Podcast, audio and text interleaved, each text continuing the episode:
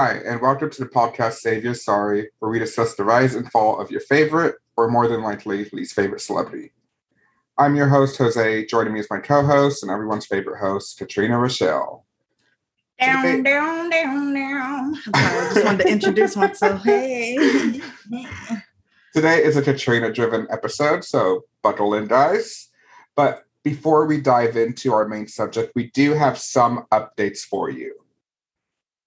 For sure. Our first one is about Jussie Smollett. He's doing that jailhouse rock now. Mm, let's talk about it. Jussie has been found guilty and sentenced for making up a hate crime. Some things that have come out in the case that, that we did not discuss in the first Jussie episode.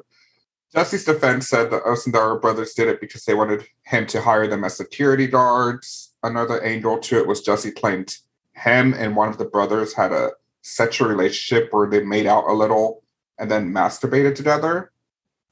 Ooh, don't you love it?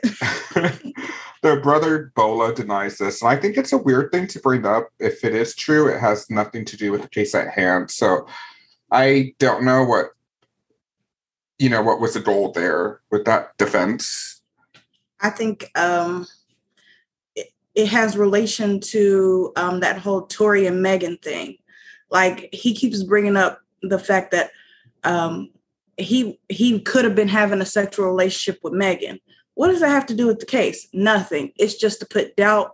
Uh, it's to discredit the the the victim. Yeah. So basically, she Jussie is saying we had a sexual relationship, so you really can't believe him because maybe he's being vindictive. Yeah, and I don't know. I think later the trial it tried to say like maybe homophobia was at play, and it's like, well, Oh yeah. Yeah. So some things that were really damning to Jussie. it was a winter vortex, so it was negative 20 in Chicago, which is weird to be out and about getting subway at that temperature. hmm And how the brothers would even know where Jussie was at night unless they were in communication. He did talk to them an hour before and an hour after the quote unquote attack. The noose around Jussie's neck was tightened before he spoke to was like it was tightened more before he spoke to cops. How they know that? I think it said that they saw footage of him like walking somewhere where the noose was looser. Hmm. And then when they talked to cops, it was tighter, closer to his neck. And most damning, in my opinion, is it seems Jussie did a drive run with the brothers the night before. They were seen on camera around the same location it happened. hmm Jussie has been sentenced to 150 days in jail and 30 months probation, and 120,000 in restitutions and $25,000 fine. hmm Some people who sent in a letter for Jussie and his defense were Alfre Woodard, Jesse Jackson, and Samuel L. Jackson. And after Jussie was sentenced, he said, I'm not suicidal. If anything happens to me when I go in there, you must all know that. And he kept repeating his innocence and saying he was not sui- suicidal as he was escorted out of the courtroom with a raised fist in the air. You were still a little team Jussie at the end of our Jussie episode. Are you Mhm. still? Man, hate to say it. Yeah. Actually, Are you? Uh, yeah. Uh, I think the the sentence, I think the judge and some of the reactions have cemently put me on Jussie's side more than the fucking um, Chicago judicial system or police department. Still ain't fucking with it. Still ain't fucking with them. I still feel like here's the thing, and and and he- hear me when I say I definitely understand that I have a bias. I'm a black woman. I have seen interactions from the outside with police officers. I've been involved with interactions with police officers. I have been in court and I am also empathetic as well. And here's what I'm thinking. Oh, and I'm also watching our fucking judicial system at work when black people are getting killed a lot more in the mo- in the more recent years like these police accidents. And i know some people think one doesn't have to do with the other but this is me describing my bias. So when I'm living in a, a world where people are shooting down Black people and getting little to no prison time, and um, white people are starting weed businesses and black people are still getting felonies for drug arrest and so on and so forth for a victimless crime with a man who does not have a record at all and for a police department that has been proven to be corrupt. I personally did not see why the sentence was what it was they got him on all fronts. They took away his time, they took away his money, and they trying to take away his future because 30 months of probation and you and I don't know what the terms are, but got he's a first offender for a victimless crime. Now I understand.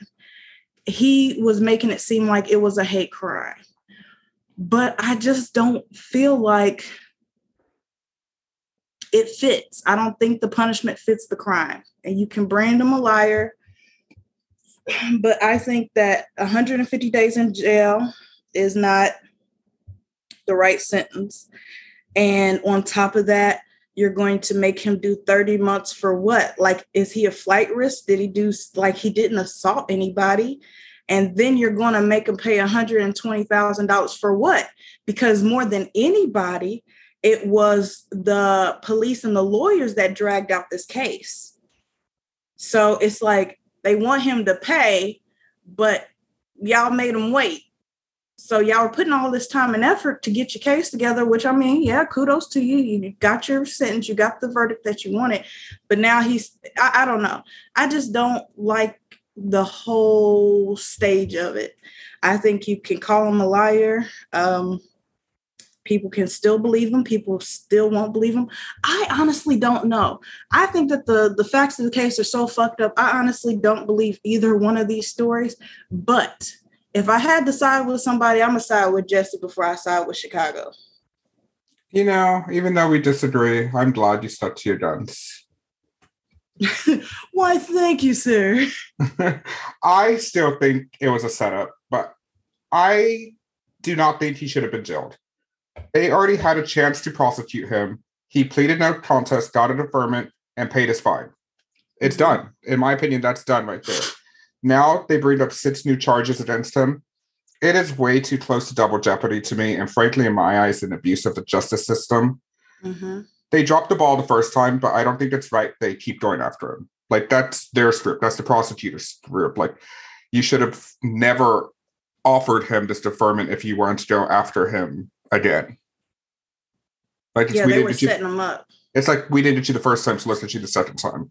But I do think that he it was a hoax, and I think he should have been jailed the first time, but you didn't get him. So it's like if he was found not guilty this time, would they do six new charges? Yeah, I mean, two. The they were on his ass like more than uh, other Chicago cases as as of right now. It was all about he's a liar and he's this and we're gonna. It was all it. It was so much. I don't know because uh, and, and I might be wrong, but did Jussie like attack? I don't know. Never mind. I, I'm not even gonna say that. I just I just don't think that the punishment fit the crime for what happened and how this all was conducted. I think it was just they wanted their man so they did everything that they could to make sure they got their man. The whole six charges for every police officer knowing that he did not choose to tell six, seven different people. Well, that was the first one when he had 16 charges or something. Yeah. Oh, now, okay. That was now these are like six new charges, like disorderly oh. conduct instead of a false report. And it's yeah, it I I just don't like the new charges. Like if you want to get him on the old charges, fine. But you they didn't. So it's like to me, this second trial should have never happened. Mm. Even though I do think he's guilty. Okay. Yeah. I mean, I ain't mad at that take at all either. So our second update for the day is about Marilyn Manson. Oh, I ain't heard about this one. Yeah, Marilyn Manson has come back swinging. He has filed a defamation lawsuit against Evan, Evan Rachel Wood who is his main accuser. it is also against a woman named Ashley Gore. He tried to get the documentary from HBO, Phoenix Rising Killed, and it is set to come out March 15, 2022. So a few days I'm guessing now. this is about him. It yeah, it's about her and pretty much telling everything that she went through. He alleges that Gore and Wood impersonated FBI, FBI agent to give the appearance that he was under federal investigation. Like they made a document and allegedly signed it through this federal agent and like showed it to other women when they were talking to them about the abuse. He said they hacked his email and socials to fake communications and they swatted him to make it look like police were getting him. And they allegedly sent the other women who came forward scripts to read and a checklist to check off abuse they endured. Which, if any of that's true, I think it'll be pretty easy to determine if they impersonated an FBI agent. You can see, hey, did this FBI agent really make this letter? And the checklist doesn't really bother me. Um, I can see them like he said they like coordinated to get their all come out at the same time, which that I it that doesn't bother me. Like you want to um Have the biggest impact. yeah, like have an impact. Because it was, you know, Evan Rachel Wood has been talking about that for years. I, I don't think anything really has changed. I keep seeing people because he released you can read his whole defamation lawsuit online and people are like, oh, I knew he was innocent. It's like nothing has really changed. Like it's they might have coordinated with women to get their to you know if you have a checklist and you say did this happen to you? I don't see that as wrong. I see if you're telling them you need to say this happened then that's wrong. Like there's a difference. Yeah, because I was uh thinking like, is he talking about um like are these people, these women who came forward, are they also part of the documentary? i don't know. It's not out yet Because the thing is also some of that could be explained if they were a part of the documentary. Like a checklist of the abuse you endured. What okay, somebody did this, some other ones experienced that. I mean, that's like you said, that wouldn't bother me. That's checklist. yeah I, script that could be an outline of what you're supposed to say um when, when like the what talking points are going to come up that could not maybe it's not a script he's saying the word script but maybe it's not exactly a script um coordinating an effort i mean of course if you have other people's stories and you know that you're going to have something planned where everybody speaks out it'll make the most impact when the most people come out and share their stories so yes of course they coordinated if they knew who they were a forged signature for a like pretending FBI. Here's what I'm also. I feel like some of this stuff is just like throw everything at the wall and see what sticks. Because I want to. How would he know that? Is he saying that somebody who previously accused him backed up on their statement and then gave him and his people this information? Are you saying that you have insider information because you are actually surveillancing them? How would you know that that could even happen? I saw i don't know if it was in his lawsuit that it said the fbi agent's name who's on the letter had said that they did not sign that like it wasn't them but then i was reading an article today where the fbi refused to comment like the actual fbi not just the agent so i i don't know Yeah. And so if the FBI ain't saying shit, something tells me that this FBI agent is speaking out of turn or isn't an FBI agent. Because what type of document were they showing that has an FBI agent's num- uh, name or information on it that they they didn't get from that person? It was just saying So that- now they're forging and they breaking in and taking people's documentations. It really the document that he's saying they forged was just saying that he was under investigation, which I don't think is a huge thing. I think that's some bullshit too, because it just doesn't sound like some information that you would know.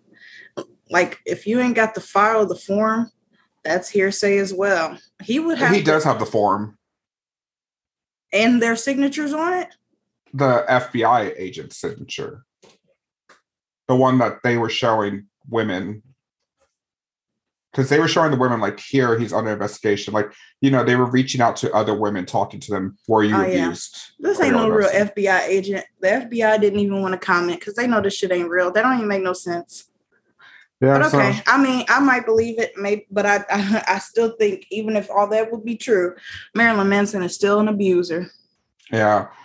Um. It yeah. It hasn't really changed anything for me either. Like maybe they did falsify a document, but I don't see it as them lying about the abuse either. Oh, I was just gonna say real quick. Um, it sounds like maybe quietly they have been trying to get this documentary like postponed or canceled or whatever the hell. And now it's getting like crunch time. And so now they gotta come public, like, oh, I gotta sue you, hopefully get an injunction and stop this from releasing until we figure out this lawsuit business. And when you say they, you mean Marilyn Manson. Marilyn Manson. Okay. Yeah. Um, HBO has said they're not pulling the documentary. Smart HBO, stick to your guns.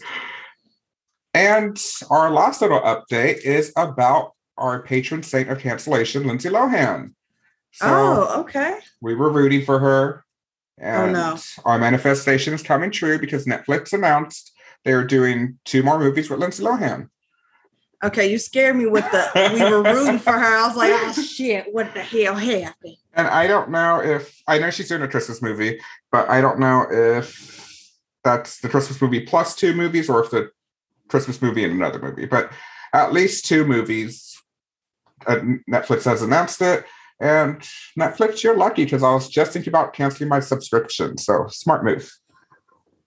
Yeah, if I paid for Netflix, I'd be canceling it. Cause why the fuck y'all keep going up on these prices? Yeah. You assholes. I'm getting tired of that.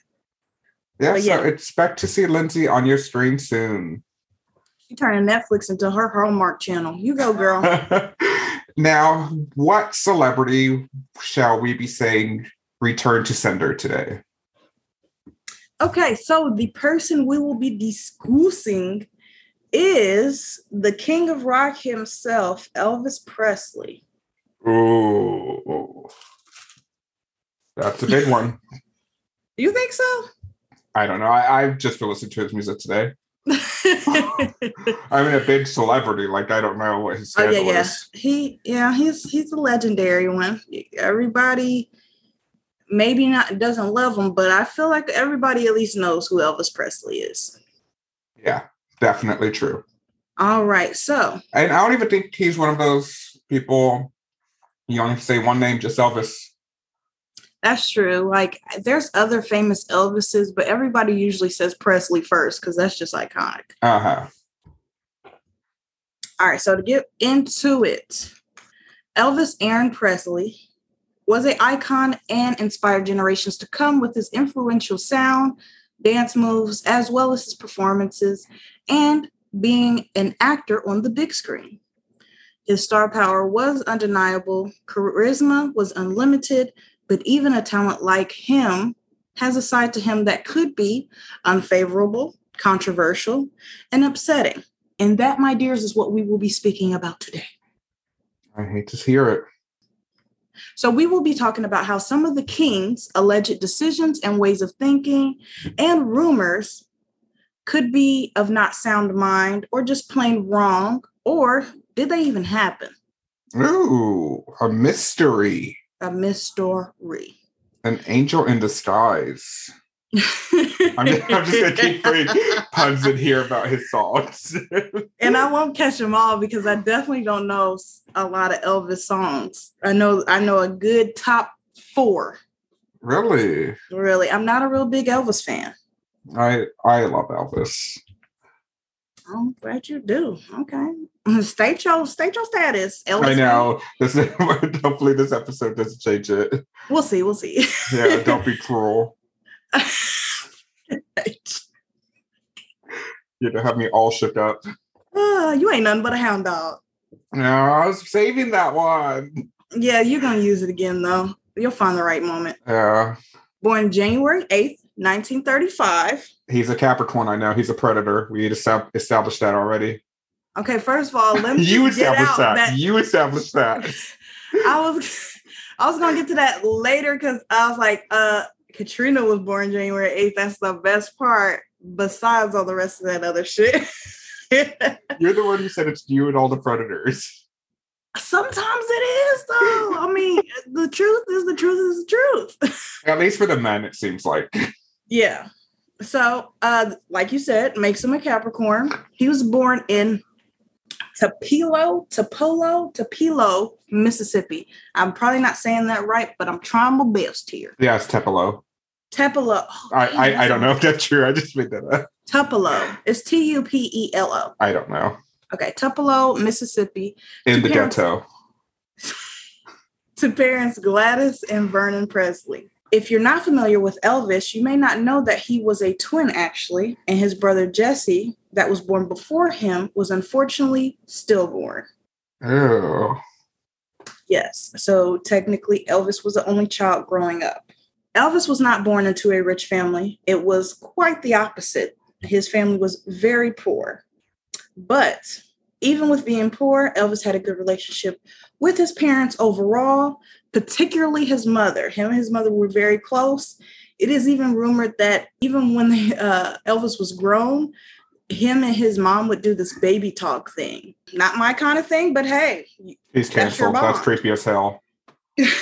that is so creepy. could you imagine being 20 something doing baby talk with your mama? I hate baby talk, so yeah, I don't, I don't, it's only literally cute when they're a baby. And sometimes not even it. babies. But anyway, yeah, that that's his relationship. Um, but yeah, him and his mother were particularly close and they were a church going family. Um, on his 11th birthday, despite hoping for something different, I heard even like uh, he hoped it was a rifle. At 11, he got his first guitar. That's when he ended up practicing, practicing learning the guitar by himself, as well as getting lessons from friends and family around him. Um, in high school, he had success at a minstrel talent show where the rumor is that he won. I heard that he didn't win, but uh, everybody was really impressed. But I thought it was really funny that, of course, in that time, it's not just a regular talent show, it's a blackface talent show. Oh no. Now, of course, he wasn't in blackface. They, they had, it was like a talent show lineup and then like a blackface show in the middle of that shit. what does menstrual talent show mean? That's that's what it means. Uh, the men, I forgot what that exactly means, but the minstrel shows are when the white people dressed up in blackface and the big lips and do all the fucked up Oh. stereotypes that they breeded for black people in that day and time. I wonder why they don't do those anymore. No, I'm joking. The fuck? Bro, people didn't even finish listening to you and they just fucking threw you out. I don't even know this man. I wonder why they don't do this. Bro, they make a killing. They probably still do it different. I know in rural towns they don't advertise it, but you definitely know you go into somebody's back uh backyard in their basement. There's a minstrel show. so anyway, yeah, um, had a good successful showing at the talent show, and he said that uh, people were really interested in him. Uh, he ends up graduating high school in 1953. Knows for sure that he's going to pursue this music business dream. So he starts, you know, gathering money to not only keep his music dream funded, but so that um, it's not taken away from his creativity by getting in uh, locked in a career. okay. So, 1954, he has his first song, That's All Right. And by 1955, his first number one hit, Heartbreak Hotel, followed by the next year, number one album. And he signed like a seven film deal, deal with Paramount. So, Those the man's Big hits already off the bat. all like three years he was he was killing it so basically that's how he got to start so now that we've established where elvis came from we already know what happens to him so let's talk about some of the more com- controversial sides of this man Okay. where there are a few things that I want to address is his alleged love of the youth, which includes his ex-wife Priscilla Presley, and Elvis being racist or appropriating black culture in his music. Are these things true and what did we think before and does this information change our feelings or validate them? Priscilla Ann Wagner was born May 24th, 1945, and first met Elvis at a party in Germany when Elvis was stationed there in the Army after being drafted in 1958. She was 14, he was 24. Oof.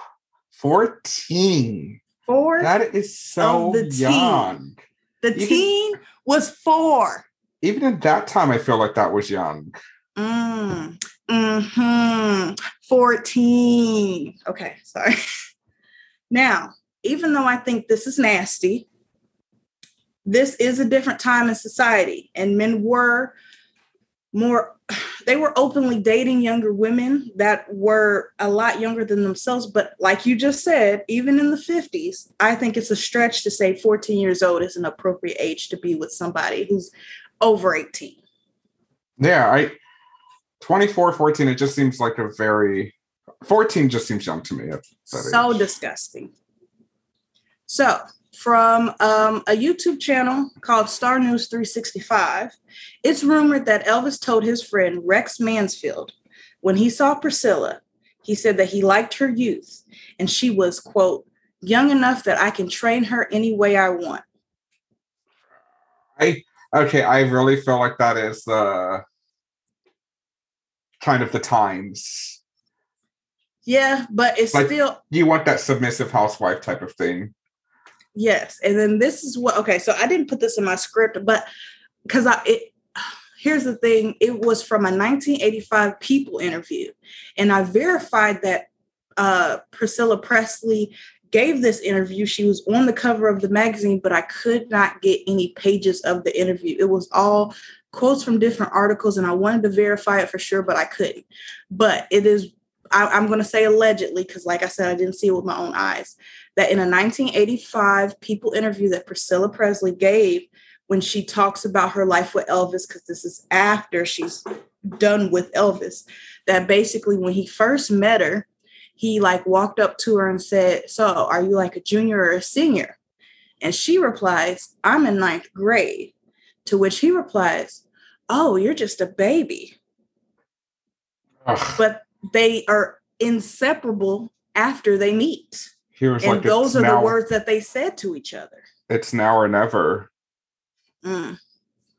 So yeah, that's just a tidbit. Y'all could take it or leave it. Like I said, she did give a People interview in 1985. I didn't see it written in that print, but she definitely did talk about her life with Elvis, and she definitely does confirm that they met when she was 14 years old and that they were inseparable once they met. ABC News, uh, Priscilla says it was a very protective relationship from the very beginning. He was a father to me. He was my mentor. Okay. Mm, That's see.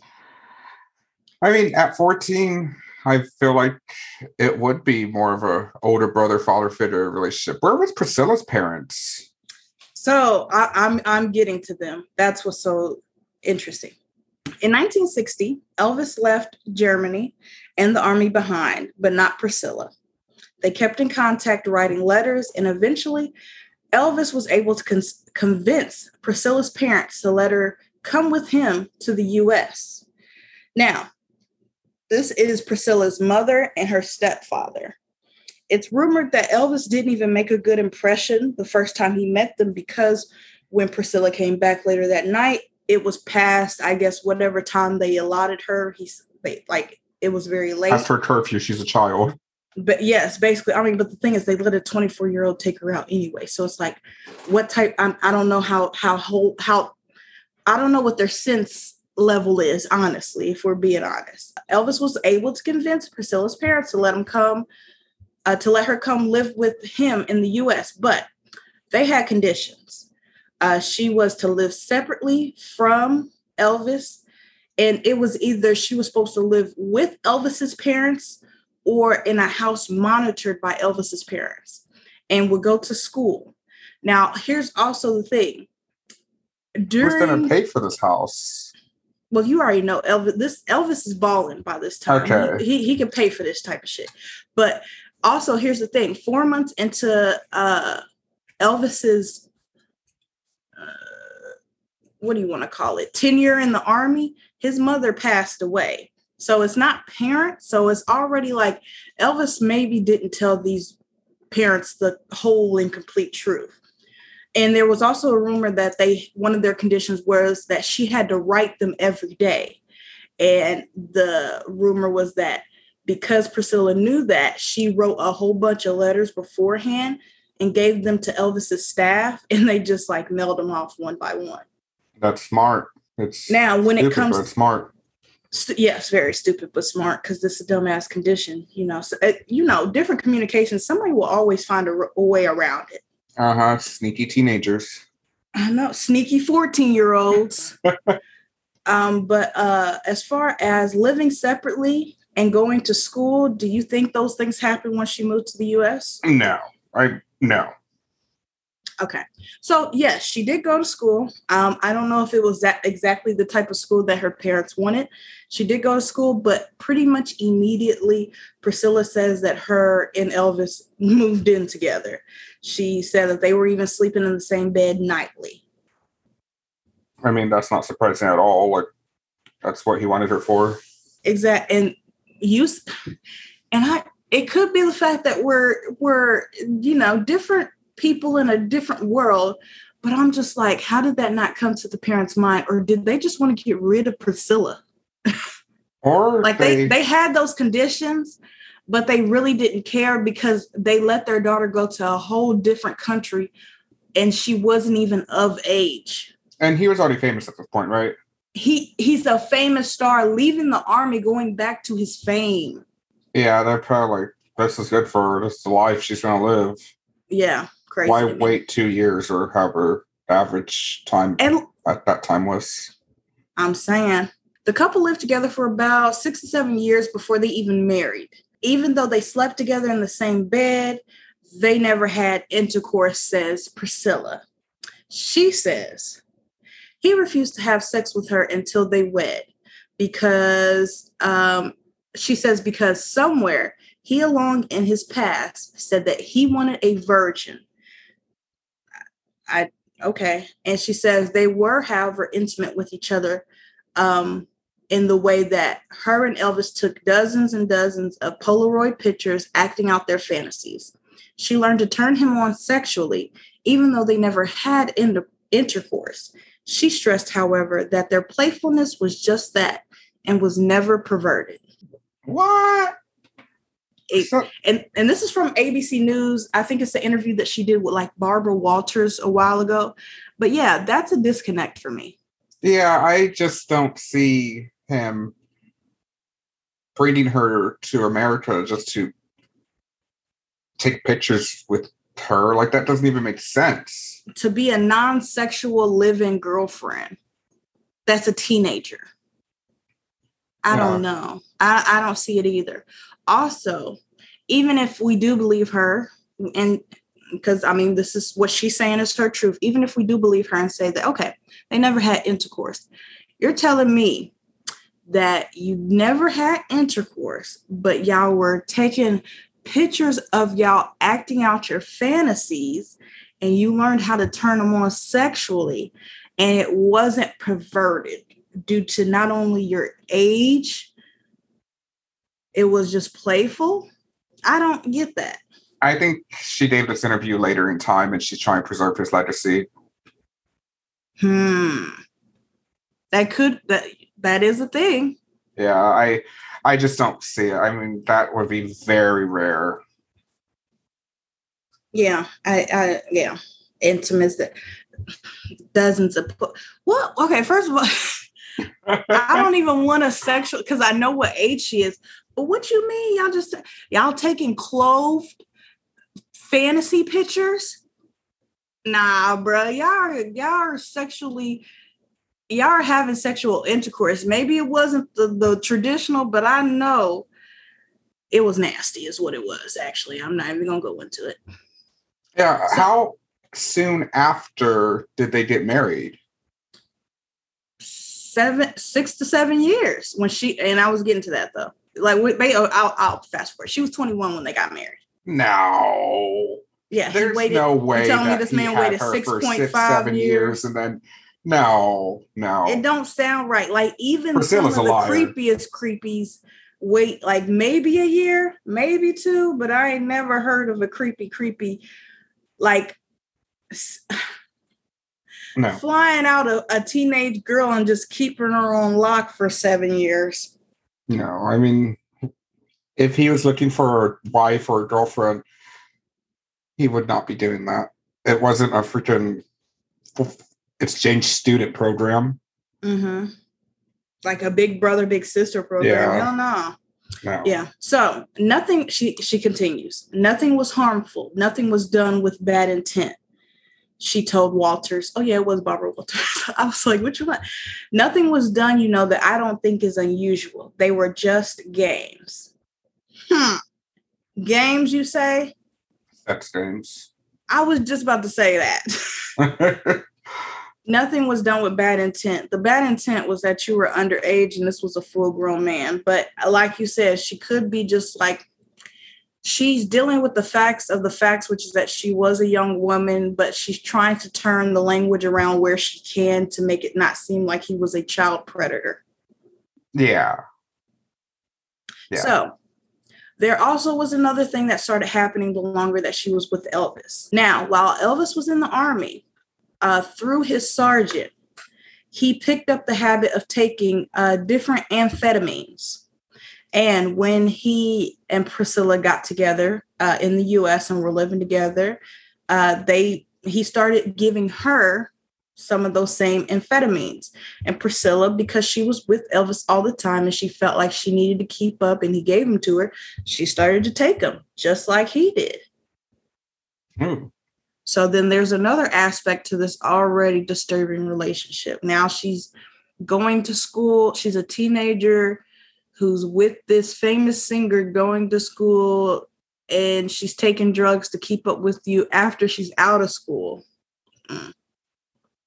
He also Okay. began, oh, yeah. He also began controlling her clothes, the colors that she would wear that he liked her in, and her hair even if you were to look at some of the earlier pictures of them, you could see that he made her dye her hair black just like his. And it is even in a similar style to his pompadour. As you see, it looks like she has that big, like, bump, but her hair's down. Well, he did right there. I mean, that's her look. Shut. the- I mean, he gave the girl a look. yeah, like she became an icon.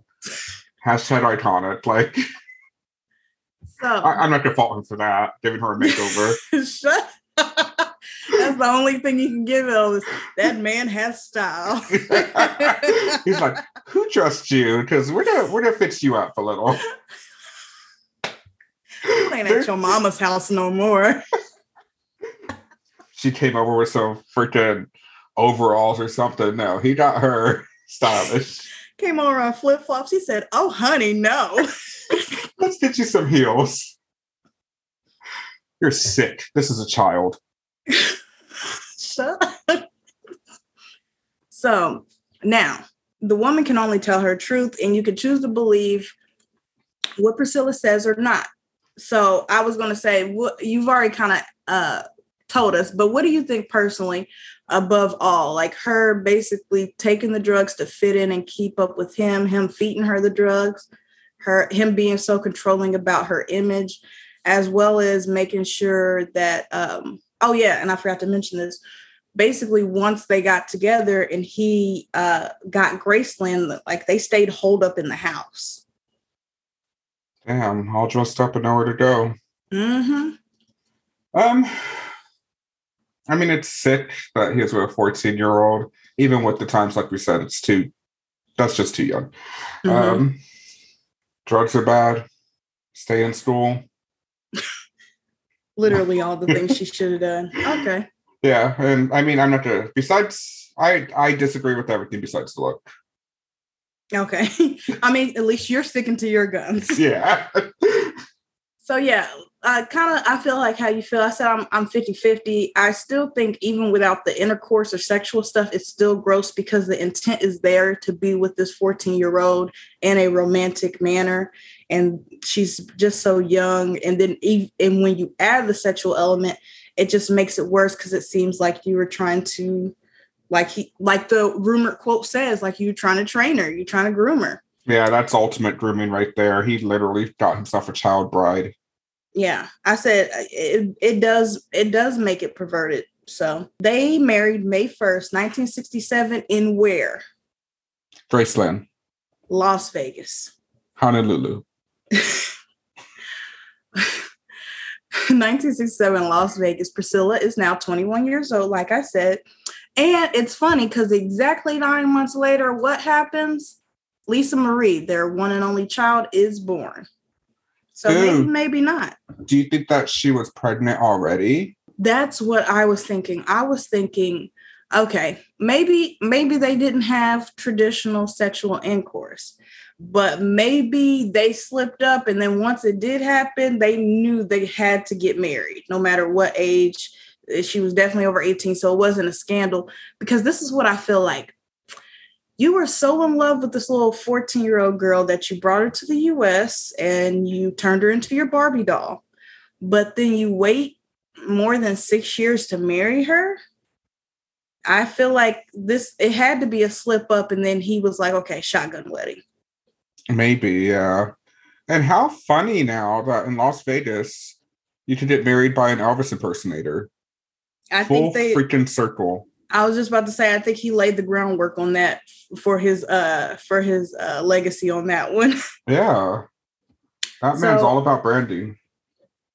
And he didn't even know it honestly he's like the original maybe not the original but he's like one of the first big branders like you see them suits you see the mutton chops you just think elvis you see that pompadour elvis Uh-huh. Yeah. yeah That So- pelvis Elvis. elvis the pelvis as he Uh-huh. used to be called had a great pelvic floor So after um, many affairs from Elvis, um, even one, he had a couple with a couple different co-stars. One I uh, remember reading about was with Ann-Margret on Viva Las Vegas. Priscilla's shut up in the house in Graceland. You know, no nowhere to go. That that bitch is stuck. All her friends are his friends' wives, and uh, Elvis is out shooting Viva Las Vegas with Ann-Margret. They're in all the magazines because you know it's shooting. And it's like oh are these people a couple? Ooh blah blah blah. Uh, the film's done shooting. Elvis and Ann-Margret are still being seen out together. Uh, she eventually confronts elvis and he ends up ending it with Ann-Margret but that was pretty much the beginning of the end he had a couple more famous affairs he had one with uh, i think her name was joyce bova I'm not sure on the last name, but that resulted in like a, a pregnancy and she ended up getting an abortion. So Elvis was out here doing his thing, and it's rumored even uh, Priscilla had an affair of her own. And after she revealed her uh, affair to Elvis, that's when she decided that she also wanted a divorce from him. Oh, she wanted a divorce? Mm-hmm. How long after the wedding was this? Uh, so they got married in 67. She called the divorce in 1972. Oh, so weird that they were together that long and then divorced. Marriage was shorter. Yeah. I told you, anytime you get married after a number of years, it's the end. You did say that. Mm. So uh, Priscilla decides to leave Elvis and get the divorce. In 2015 interview with Jonathan Ross, Priscilla said of her marriage and her youth, quote, I was kind of lost, really in who I was earlier in my life. I really didn't have teenage years. I learned so much about him and was with him so much that I thought the way he did, I knew what he liked and what he didn't like. I knew his thoughts. I knew everything as you could possibly do when you live together at such a young age. Yeah. Now they end up divorcing, but they are um, active co-parenting with their daughter Lisa Marie. Even though they ended up uh, even moving to different states, I heard. I heard that Priscilla ended up going to California, while Elvis stayed in Memphis sometimes. But Lisa states that she did. Uh, she was uh, in both of their lives. Where'd she live? I think she primarily lived with Priscilla. Okay. out and also even though they weren't together and they did divorce they were even seen held, uh, holding hands at the like divorce proceeding and they have always claimed that they did still love each other it was just all the other stuff that couldn't keep them together and the fact that priscilla felt like she had to go find herself yeah i mean she was married at such a young age and we just know of a few affairs that he had i'm sure he was allegedly probably cheating on her left and right. Mm-hmm. And you got to think it's a lonely life. She was locked down at a young age, and then she did. She wasn't around anybody her age besides school. And then if she wasn't with Elvis, she was just pretty much alone uh, in a house. And then when she got pregnant, she was probably just alone with her child if Elvis wasn't there. Like that's that's a sad ass life. She held uh-huh. in there a long time. That's true. So we've closed our chapter on the Priscilla business. You know, we have our feelings on basically that relationship, how it started, how it ended. Now let's move on to the next section about Elvis the appropriator. Now, for decades, there has been a debate on Elvis and if he stole his act slash persona from other not as popular Black musicians, or simply took parts of the many influences he had from both Black and white musicians and carved out a space for himself that ended up catapulting him basically to stardom. Interesting. As I was growing up, I am not going to lie to you, I was not a big Elvis fan. Um, I'm still not. You know, I am somebody who can recognize somebody's greatness uh, can recognize if they're an icon or a legend in their own right. But this that does not mean that I have to enjoy their their work, their music, their movies, or whatever it can be. And that's kind of how I feel with Elvis. You know, I know his what he's done, but it's not. It's just not my thing. Now, ironically, I love covers of his music, but I'm not a big. I, I, maybe I just don't like the Elvis voice, or whatever. I, yeah, I honestly don't think he has a good voice. You were just saying how you've been listening to Elvis all day. I love it. I love Elvis, but I just don't like his voice is nothing singer? that special. Yeah. Like mm. he has great songs, he has catchy songs, but I mean, nine times out of ten, someone can copy his voice. Okay. It's not that original. Like you you're not gonna have a Adele impersonator out there because she has a voice, or a Sam Smith impersonator. They have a voice. But you have Elvis, like you can copy him. He his voice to me is not that magical. It's it's different. You know what's so funny? When you just mentioned those other two examples, Adele and Sam Smith, and those are two other white people who have been accused of sometimes borrowing from black culture. Oh. but, but like I said, that's accused and and I don't think rightfully those two, but yeah yeah, like I said, not a big Elvis fan, still not, but you know, I can recognize his his impact. Yeah. So now some of that was in part of, like I said, me not liking his voice and his music, but a lot of that was in part of as I grew up, people were saying that Elvis was racist. And me being like a child, growing up to a teenager, growing up to adult, once I hear that shit, I'm a closed book. I'm done. He's racist. We're clo- case closed. Uh, but you know, being a fan of like from the 40s to the 70s, anytime I find a musician I like really like, especially a white one, mm-hmm. I make it a case to not look into them just because I'm like, might be some racism there. That's even worse. That's like I find out you listen to um I don't know, like a, a, KKK member's new hit single.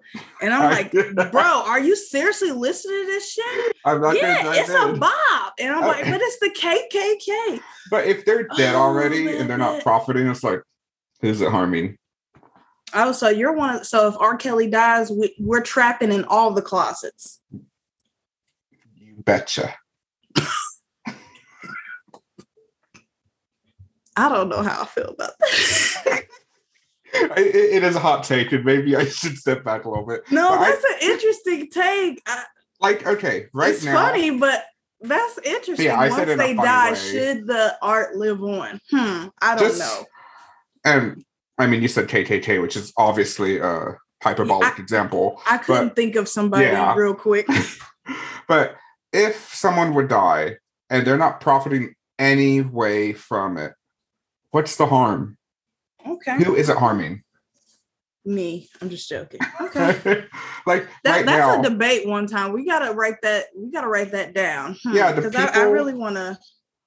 the people I like choose to like, I can't separate it from them. It's either like too close, they're still alive, they're profiting off of it somehow, and I don't want to give them money Okay. in an indirect way. But I mean, Elvis is dead. He's not being. I mean, I don't think Lisa Marie's raci- racist. no, I'm. I don't know. I she's don't the one who gets the money. it. I mean, she ain't said nothing that I can immediately be like, bitch. so I'm gonna say no. Okay. All right. So um, where was I at? Where was I at? Where was I at? Where was I at? Where was I at? So yeah. Uh, like I said, I heard growing up that this man was a racist, so I was kind of like done with it. But you know, I was young and I was taking people's word for it. I wasn't doing no research on Elvis. No offense, why would I at that time? But uh, I I just went into it. Uh, I just went a different way with it. So as time goes by, um, and he's even mentioned in pop culture references that paint him as like maybe being racist, maybe being an appropriator. I'm still like, okay, this is what it is. For example, well, I got a few examples. So the first one, you have Public Enemy's quote unquote biggest and blackest hit, Fight the Power. okay. In uh, one of his verses, Chuck D says, quote, Elvis was a hero to most, but he never meant shit to me. Straight up racist, the sucker was, simple and plain. And then his hype man, Flavor Flav, says, fuck him and John Wayne, which Oh. is like one of those iconic quotes. Now, pause. Let's uh, take away Elvis and focus on that other part of the line, John Wayne. John Wayne is a crazy racist motherfucker who said stuff like this quote, with a lot of blacks, there's quite a bit of resentment along with their descent, and possibly rightfully so. But we can't all of a sudden get down on our knees and turn everything over to the leadership of the blacks. I believe in white supremacy until the blacks are educated to a point of responsibility. I don't feel we did wrong in taking this great country away from the Indians. Our so-called stealing of this country from them was just a ma- was just a matter of survival. There were great numbers of people who needed new land, and the Indians were selfishly trying to keep it for themselves. End quote. Oh.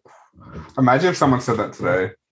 Imagine if somebody said that today, but who people are saying worse, they just ain't getting clocked for it. Honestly. Yeah, they know how to hide it better now. or they're saying it to the right people who ain't reporting it. Uh huh. Because some of these congressmen and state representatives have said some crazy shit, not only about race, but about women's rights. And I'm like, what the? F-? Anyway, like I said, different subject. So yeah, that's what John Wayne. That's that's a quote from John Wayne, and John Wayne was known for saying controversial shit because he was a conservative right wing man. So when you pair a line saying that Elvis was a racist, he ain't mean shit to me, and then favorite Flavor Flav jumps in with the fuck him and John Wayne, and you know that John Wayne is this crazy racist, and Chuck D just told you that Elvis could be a racist. You just like, oh yeah, they on the same level. Fuck them, get it. So that's that's an example of me growing up and hearing something like that that painted me against Elvis. Then another example, Dreamgirls. Now this is a soft example. In Dreamgirls, Jamie Foxx's character Curtis right before the song Steppin' to the Bad Side, he asked um, Cece, who sang Hound Dog? Cece replies, Elvis Presley, to which Curtis says, no, Big Mama Thornton. He says that Big Mama Thornton did it first, went to number one on the R&B charts, but the white stations didn't play her because they thought it was just a race record. Now, in this scene, this segment of the scene, he does not at all say that Elvis was racist or he stole this record. But but I feel with some of the misinformation about Elvis out there and the opinions of black people who feel he received praise and success off the backs of black entertainers, it was kind of implied that maybe Elvis wasn't appropriate or maybe he stole that record because everybody knows that okay, if you don't know Big Mama Thornton, made that record first, everybody knows that Elvis re-recorded it and it became a smash hit that everybody still knows to this day. I did not know any like confirmed where he stole songs, but I've always grew up hearing like he did steal music from black people. Exactly, like you on the same wave wavelength. Yes, that's that. That's kind of what it was going around. Um. So yeah, that's a soft example in a movie, but it's like it was kind of implied but not said, at least to me. There was even a rumor in 1957 that Elvis said, quote, the only thing Negroes can do for me is buy my records and shine my shoes, end quote. Ooh. Now, the crazy thing is, I'm going to tell you how this eventually gets debunked, but this is still a debated thing to this day where people still kind of feel like he might even, maybe not that they, they don't know for sure if he said it or not, but this is still like sometimes quoted that he might have said this when this quote came, this rumor of this quote came around in 1957. It was like printed in a magazine too, a, a, magazine that maybe didn't have the best reputation, but it had enough of a reputation that if they said Elvis said something about Negroes only shining his shoes and buying his records, that people believed him. And this upset the Black community a lot at the time because of the Black musical roots that are a part of Elvis's music. So it's like, damn, this man is he has roots in our music where he he has this influence. And then he gonna turn around and piss on us and say that all we could do is buy his records and sign sh- like we're we're less than yeah. later in the year jet magazine writer louis robinson. And just for information if you do not know about jet magazine which unfortunately is no longer a thing um, it was this i don't know if it came out weekly or monthly. It, it might have came out weekly uh, but it was it's this black magazine ran by uh, black people that talked about black culture, the shows, you know, all all the things. Um, they had Jet Beauties of the Week. It was it was a it was just a big moment. I, I used to love Jet magazine. My aunt used to have um, archives of magazines, and Jet had all the newest black celebrities on the cover. Bitch, you seeing Regina King, you're seeing uh, the cast of Soul Food, Michael Jackson, Vivica. It was just like a who's who of Hollywood was always on the cover, always had an interview, with that type of thing. That was Jet Magazine. So, okay.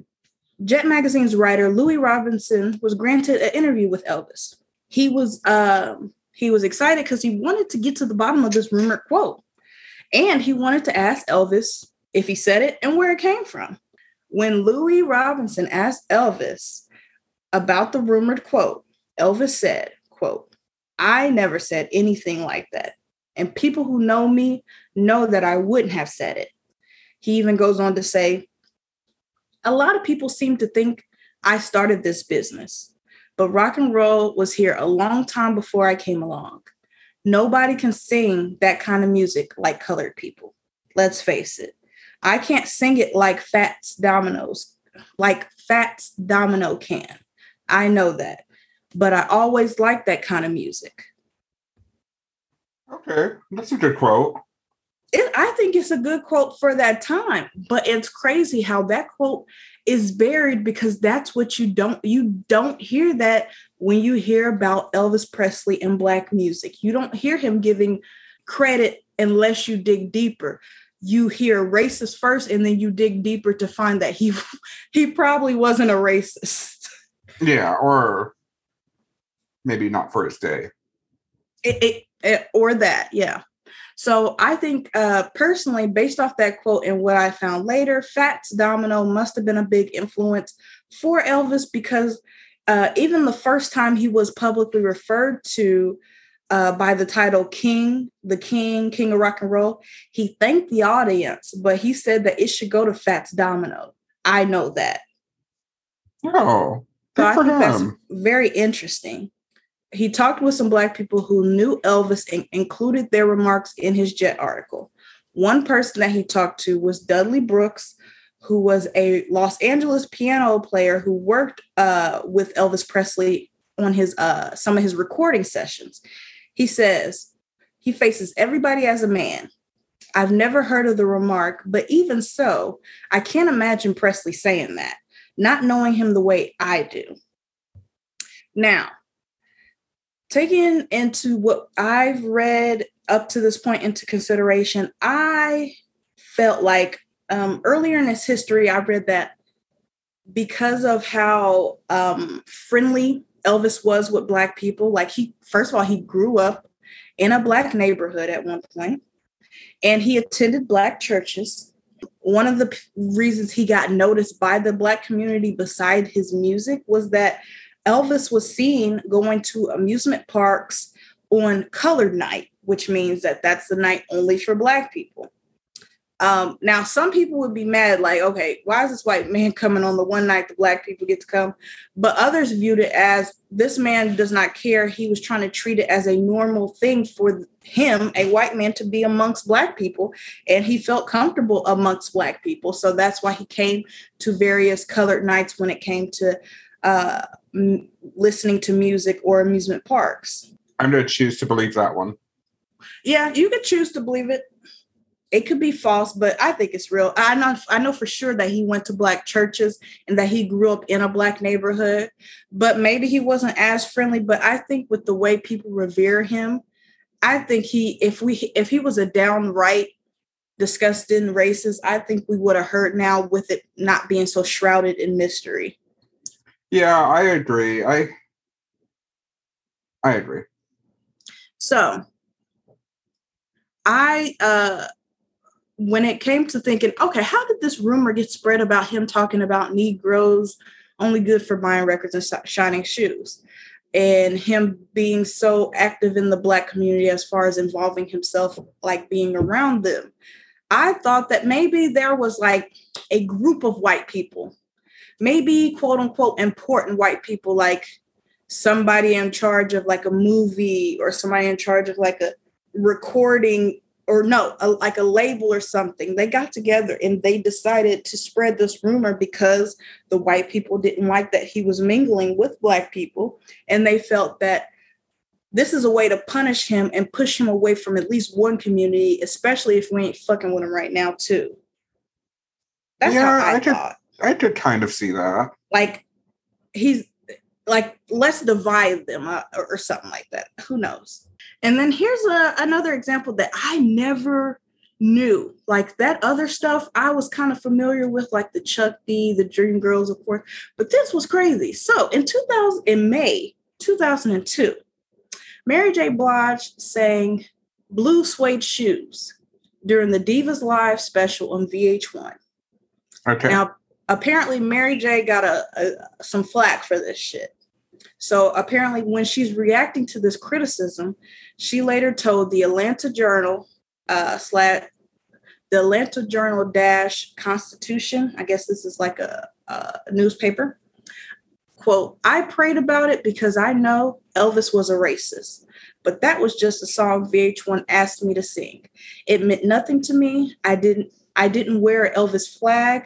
I didn't represent Elvis that day. End quote. Oh damn. Damn, like it's so ingrained that this man could have been a racist that even in 20, 2002, she didn't even allude to it. She just straight up said it because people was like, why the fuck you do that Elvis song? I Because know. they don't even know. yeah, I know Mary J. Blige is not the first person to first black person to sing Elvis song, so why go after her? I you know, people people will go about anything that they don't like at any time. Uh-huh. And apparently at this point in time, they just really wasn't vibing with Elvis. It and it was crazy that even uh, they said around the 25th anniversary of Elvis Presley's death, even Chuck D came out, you know, and this is years later after Fight the Power. And he says that, like, basically speaking about his line that he wrote in Fight the Power and clearing up the speculation, he says that he knows Elvis wasn't racist and that he did give credit to Black people and Black artists but he was more so like speaking about the white culture that held Elvis as a king and gave him all these accolades, but did not acknowledge the the people who came before him and the the people who influenced him. But he called him a racist in the song? That's the thing. Like if no. He, he's coming out years later trying to clear up a line, but it's not really clear because he said it. I get him explaining that line, but yeah, he he definitely called Elvis a racist in that song. Yeah, if he's not racist, it really call him racist. Yeah, if he is a racist, really call him a racist. I think it's one of those situations where he maybe thought and felt that, and then he learned the history later. Maybe that could be true. I'm all for someone learning. Learn yeah, something but- from this. Go back to your grandma's house. Honestly, out of all the people uh, who spoke up about kind of Elvis and everything, I think I was vibing more with what Isaac Hayes said. And he kind of summed it up uh, with how most rational people feel about Elvis and that they know that he wasn't racist. He says, Elvis was due the respect he had. No animosity, no sour grapes. Elvis was the man. The thing was that we didn't get what we deserved. Ignorance is one of those main things. Racism question mark, it's one of those factors. And mm-hmm. there's a little more of the quote, but that's more about the Memphis scene. But just that part of the quote, I think, speaks the best, where it's just like Elvis was a legend in his own right and deserved everything that he got. But the pioneers who created the sound before him did get pushed behind in favor for somebody who looked like him doing what he was doing. Which is 100% probably the case, but I still don't see why we have to change that story to Elvis was racist. No, yeah, I no. And when he, I don't, and when he's saying racism, I don't think he's talking about Elvis. I think he's yeah. talking about society racism. Yeah, I did. I did his. Quote. But yeah, I think that he's just responding to the fact that everybody is calling uh Elvis a racist and appropriator, and he's saying that no, he's not all that. He did his thing, but it's just that people are mad about other people not getting there. Um, the racist thing, I just think that it was it's a snowball situation. This shit happened in the 50s and it's snowballed, it's been dispelled. It's snowballed, it's been dispelled. And there's still just this cloud of nobody really clearing it up. Whereas we know for sure, based off the evidence, that maybe you don't like the fact that he took so many influences, but he did not personally block anybody's path. Yeah, I mean, it's the same thing that happens today. Black person does it. Mm-hmm. It's you know not seen that favorably, and then someone else does it who's white, and it's like, oh, this is the newest trend. Yeah, yeah. I, I basically feel the same way. Uh, it's just heightened, but yeah, this is uh, it's still going on to this day. Basically, just based off the fact that he um, was given great chances and opportunities that weren't given to others. And he is like that white version of what the the white people say tall dark and handsome. But you know that's not elvis's fault. That's not his blame to hold. He did his part by giving thanks to his influences and praising the ones who came before him and who inspired him. And that's kind of all you can do. Because he wasn't outright mocking the culture and he wasn't outright stealing you know? So i can't be mad at that part of elvis's story. Okay. but yeah it's more of a white privilege and a bad time period that has only lengthened. Now that we have gone through the more big controversial parts of elvis when it comes to his wife his life with his wife and then the rumors of his appropriation I do not have a lot of the disdain that I used to have for Elvis as a child and a teenager because the big concern was that I thought this man was a racist and was just, you know, pushing blacks down the stairs and out the line. but that's not true. But the child girlfriend that he fed drugs to and cheated on and kept her hold in the house while he groomed her and gave her a look and gave her an iconic look, that still definitely rubs me the right way and does does put an asterisk still in his mind. But it's just where you take one thing off, you add one on, and at least I'm in the know about that. more people can hopefully get in the know about that. But yeah, he's a flawed character, a flawed person. I definitely view him in the wrong for some things and um, unfortunately accused in others. But overall, you can't, it's not, I, this, this, the discussion is not about canceling him or if he should be post how do you say that when they they're dead oh my goodness post post. Post. And then you can finish the rest. It's not like we're trying to re- retroactively uh, cancel this man. It's just about now that this man is dead and gone um identifying and actually correcting and having accurate history of his life. And that's all. It, just educating the masses. You know this man was not right but he wasn't wrong. But he was wrong when it came to priscilla. Yeah. And do you know if he had any other underage lovers? So that's what I didn't put in here. Um cuz so the other the the stories about him being in hotels with younger women um and him always wanting to uh, have a crowd of teenage women around him they're they weren't verifiable but they are i mean just to put it out there there are stories that say that Elvis liked younger girls. He didn't like to be around women his age until like later when he was uh, already married. Interesting, interesting. So yeah, uh, just giving everybody the information, the history lesson, and what do you think overall now that you've found out these two big things about uh, Elvis, whether you knew him or not? Um, I'm glad he's not an outright racist. Um, that's a good thing. I don't know if maybe some things have been corrected like over time to preserve his legacy. Maybe that could be a possibility. But things can be retracted.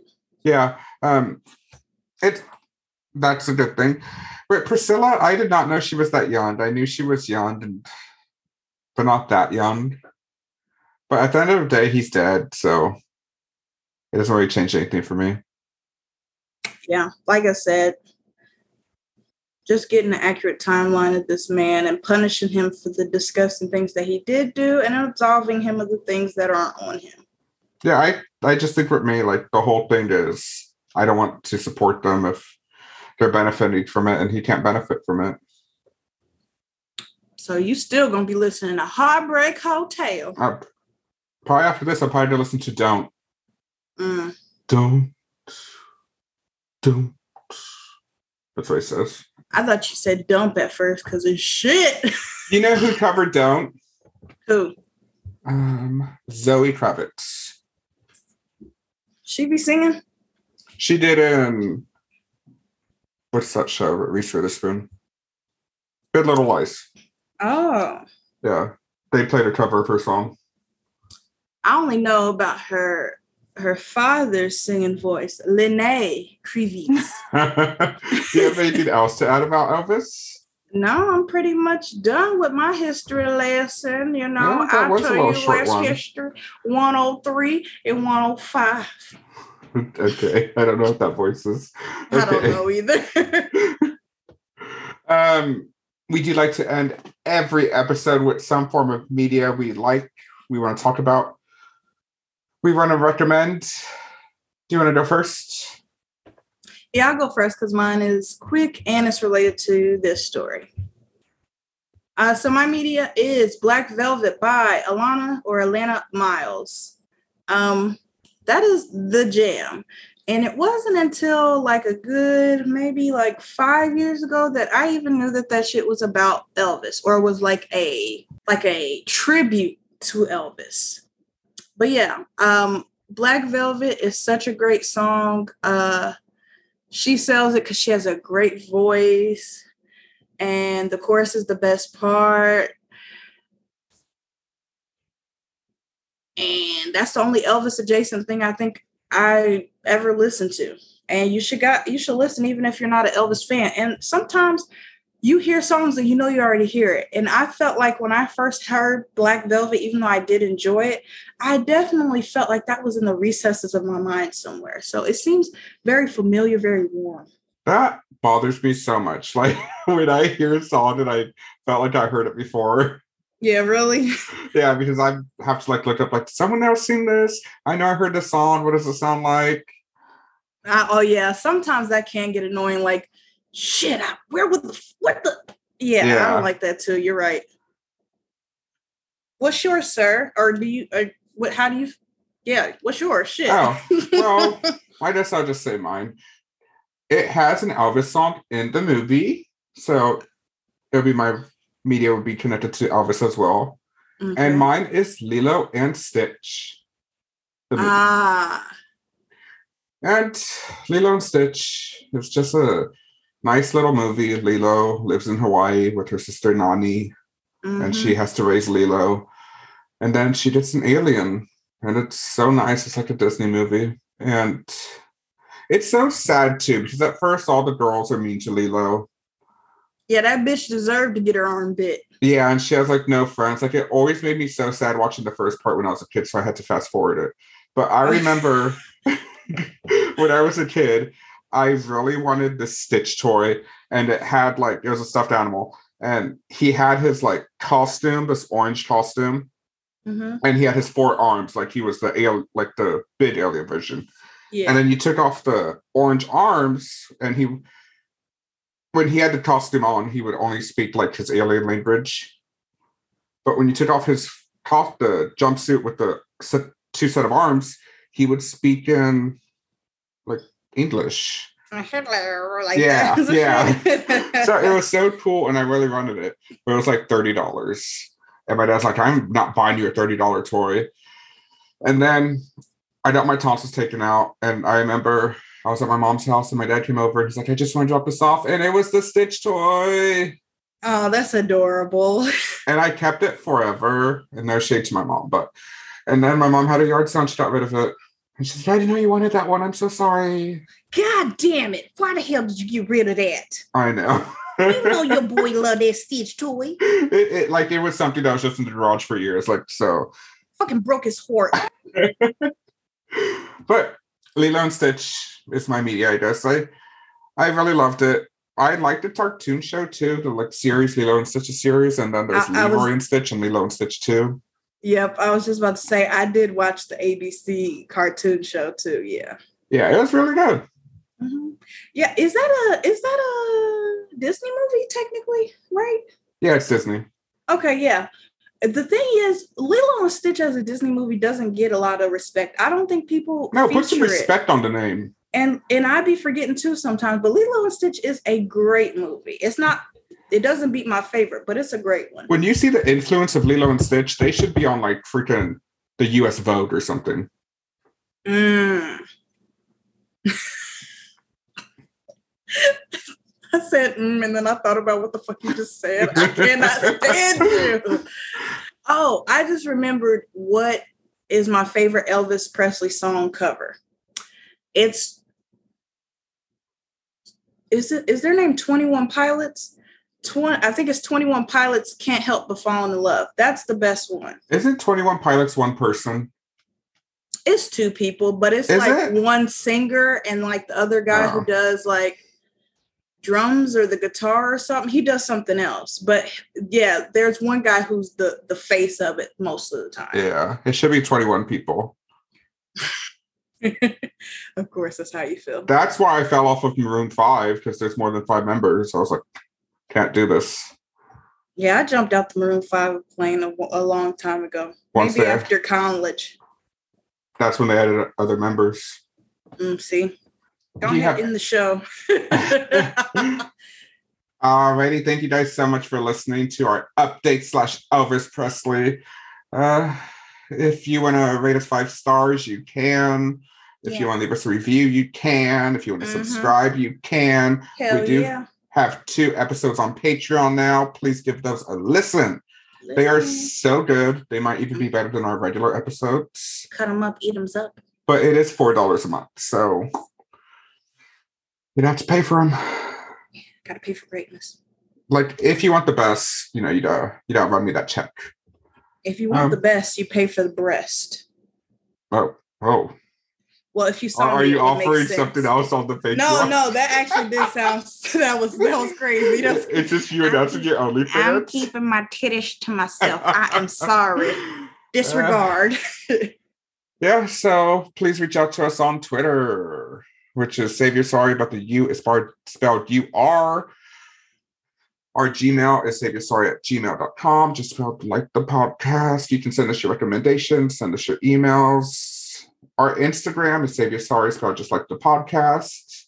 And I did have someone reach out to me this week to send me a article about Jussie Smollett. So thank you for that. I believe his name was Thomas. Okay, what's up, Thomas? Choo choo. Hey.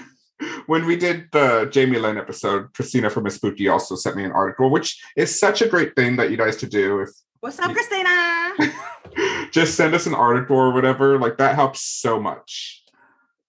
Um, yeah, but don't tell us what to do. I'm just joking. but that's our episode. Just killed another career. It's a mild day. It's been wonderful. Bye. See ya.